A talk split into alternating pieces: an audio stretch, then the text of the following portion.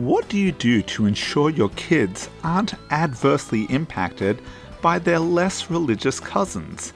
Welcome to the Transformative Daf. My name is Rabbi Daniel Friedman. Today we are on page 29 of Tractate Nazir, and we learned that the best way is to assist in the spiritual growth of your nieces and nephews.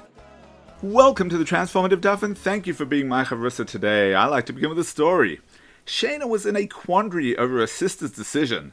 Rachel and Max had decided to pull their kids out of yeshiva day school and place them in public school. She was distraught at the thought of her niece and nephew missing out on a good Jewish education and being exposed at such a tender age to the crazy world out there. But was it her place to say anything? Maybe she should just mind her own business. To mix in or not to mix in? Today's daf discusses the role of the father, mother, and the extended family in educating a child. Let's look at the Gemara. Says the Mishnah A man may declare his son a Nazir, but a woman cannot declare her son a Nazir. How so? If the son shaved his hair, demonstrating his rejection of the vow imposed by his father, or if his relatives shaved him, or if the son verbally objected, or if his relatives objected on his behalf, the vow is cancelled. Says the Gemara, a man may, but a woman cannot. What is the reason? Rabbi Yochanan said it is a special tradition regarding a Nazir. And Rabbi Yosef and Rabbi Chanina quoted Reish Lakish, the purpose is to educate the child in mitzvahs. If so, asks the Gemara woman as well. He maintains that a man is obligated to educate his son in mitzvahs, but a woman is not obligated to educate her son. Granted, according to the opinion of Rabbi Yochanan, who said it is a tradition concerning a Nazir, this accords with the teaching. If he objected, or his relatives objected for him, it is cancelled. However, according to Rabbi Yossi, son of Rabbi Chanina, quoting Reish Lakish, do the relatives have the power to say to the father, do not teach him mitzvahs? He maintains that any education that is not validated by the relatives is not pleasing to the child. Let's analyze the Gemara. Let's discuss the power of family on a person's religious outlook and practice. Why am I an observant Jew? First and foremost, because I was blessed to have been born into a family committed to Torah mitzvahs. Having said that, I've made my own choices and investigations over the years, and I believe that I'm practicing Torah Judaism because it is the absolute truth. But even within the realm of traditional Jewish observance, there's a spectrum of observance. Pick any two Torah observant Jews, and you're bound to find divergent approaches to their Judaism. One will only eat certain hechsherim, the other will eat any hechsher. One will keep chol yisrael, the other will eat OUD. One will wear open toe shoes, the other will consider that inappropriate to her tznius sensibilities. One will watch movies and listen to the radio, the other will not. One will use a smartphone, the other will not. One will serve in Tzahal, the other will not. One will go to university, the other will not. The list goes on and on. How are those decisions navigated and formed? Often they're determined by the community where we choose to live. The religious norms of one Jewish community may be vastly different to another. What's acceptable in Teaneck may be unacceptable in Lakewood. What's normal religious practice in Hendon may be objectionable in Stamford Hill. And what's okay in Ra'anana might not be tolerated in Bnei Brak. Does that mean that the residents of one place would consider the others not frum? Well, how can you tell? It's simple.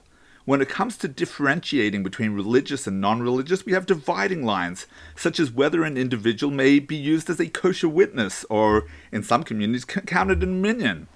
But for the most part, the different approaches mentioned above are not considered disqualifiers. As distasteful as one Torah Jew might find another's religious choices, he will still generally consider the person to be within the fold. Now, apart from the community where we live, there are also other factors closer to home. If one sibling chooses a religious path divergent from the family's, very often the younger siblings will follow the lead. This is true whether he is adopting more stringent practices or more lenient approaches much as we would like as parents for all children to be chips off the old block, every child will make his personal religious lifestyle decisions. We're not with our children 24 7, and they may be influenced by friends, teachers, and the culture around them. However, much as we might strive as parents to keep our nuclear family monolithic in its religious norms and practices by rearing our children within our chosen communities, an additional layer is often present aunts, uncles, and cousins. Most extended Torah observant families consist of a variety of religious practices. That Teaneck family, they have cousins in Lakewood. The Stamford Hill folks, their brother married a girl from Hendon. The Ra'anana Olim, one of the boys went to learn in Ponevezh and is now raising his family in Bnei Brak. And so when the family gets together for Shabbos, Yom Tov, Simchas, or Safta's birthday, inevitably the cousins are all intermingling. Consequently, not only are children forming their view and determining their approach to Jewish practice based on their older siblings' choices, but now they're also using their cousin as the bar and standard bearer. If it's okay for my frum cousin to dress like that, then why can't I? That's the meaning of the Gemara's statement that a child makes his educational decisions based on what his relatives think. They're family, and it's normal to want their tacit approval for my lifestyle choices. So, what do you do to ensure that your own kids won't be adversely impacted by others in the extended family? You take the bull by the horns and make sure that you're doing whatever you can to influence the educational choices of the extended family. A friend of mine lives in Teaneck, he was born in Ukraine and grew up with very little Jewish knowledge or practice. Eventually, he discovered Torah mitzvahs, and today he and his wife live a wonderful frum life. But his siblings, unfortunately, are distant from Jewish life, both literally and figuratively speaking. His sister joined the US Navy and fathered a child with a fellow service person. That boy grew up on base with no Jewish education or community. Nevertheless, he knew that his uncle and aunt were religious and would visit them from time to time. One day his uncle said to him, Would you like to come and live with us in Teaneck and attend a Jewish school? He gave it some thought and agreed. The Frisch School was incredibly accommodating and structured a personalized curriculum around the boy who was entering the middle of high school unable to tell an Aleph from a Beis.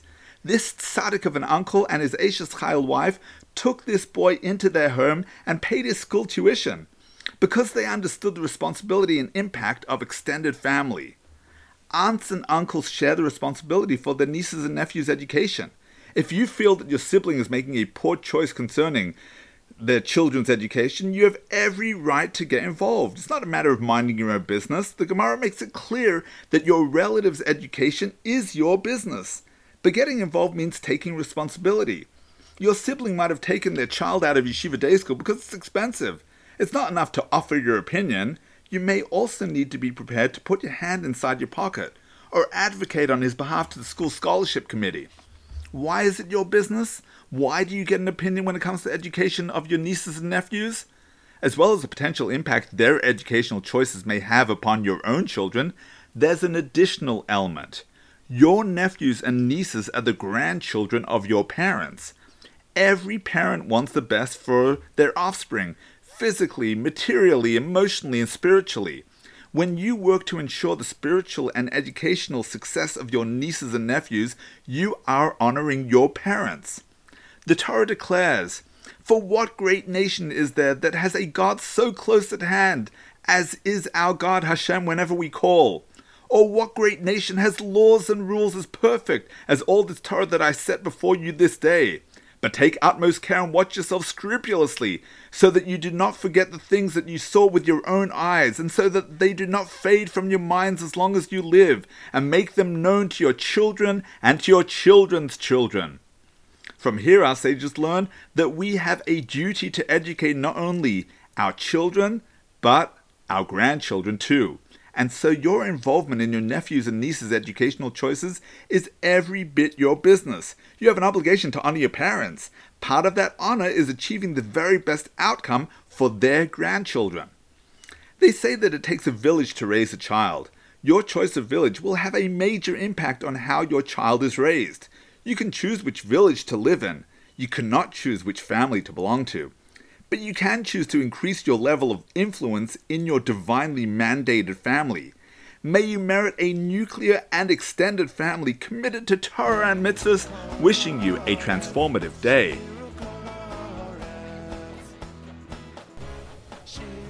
Thank you for tuning into the Transformative Daf podcast with Rabbi Daniel Friedman.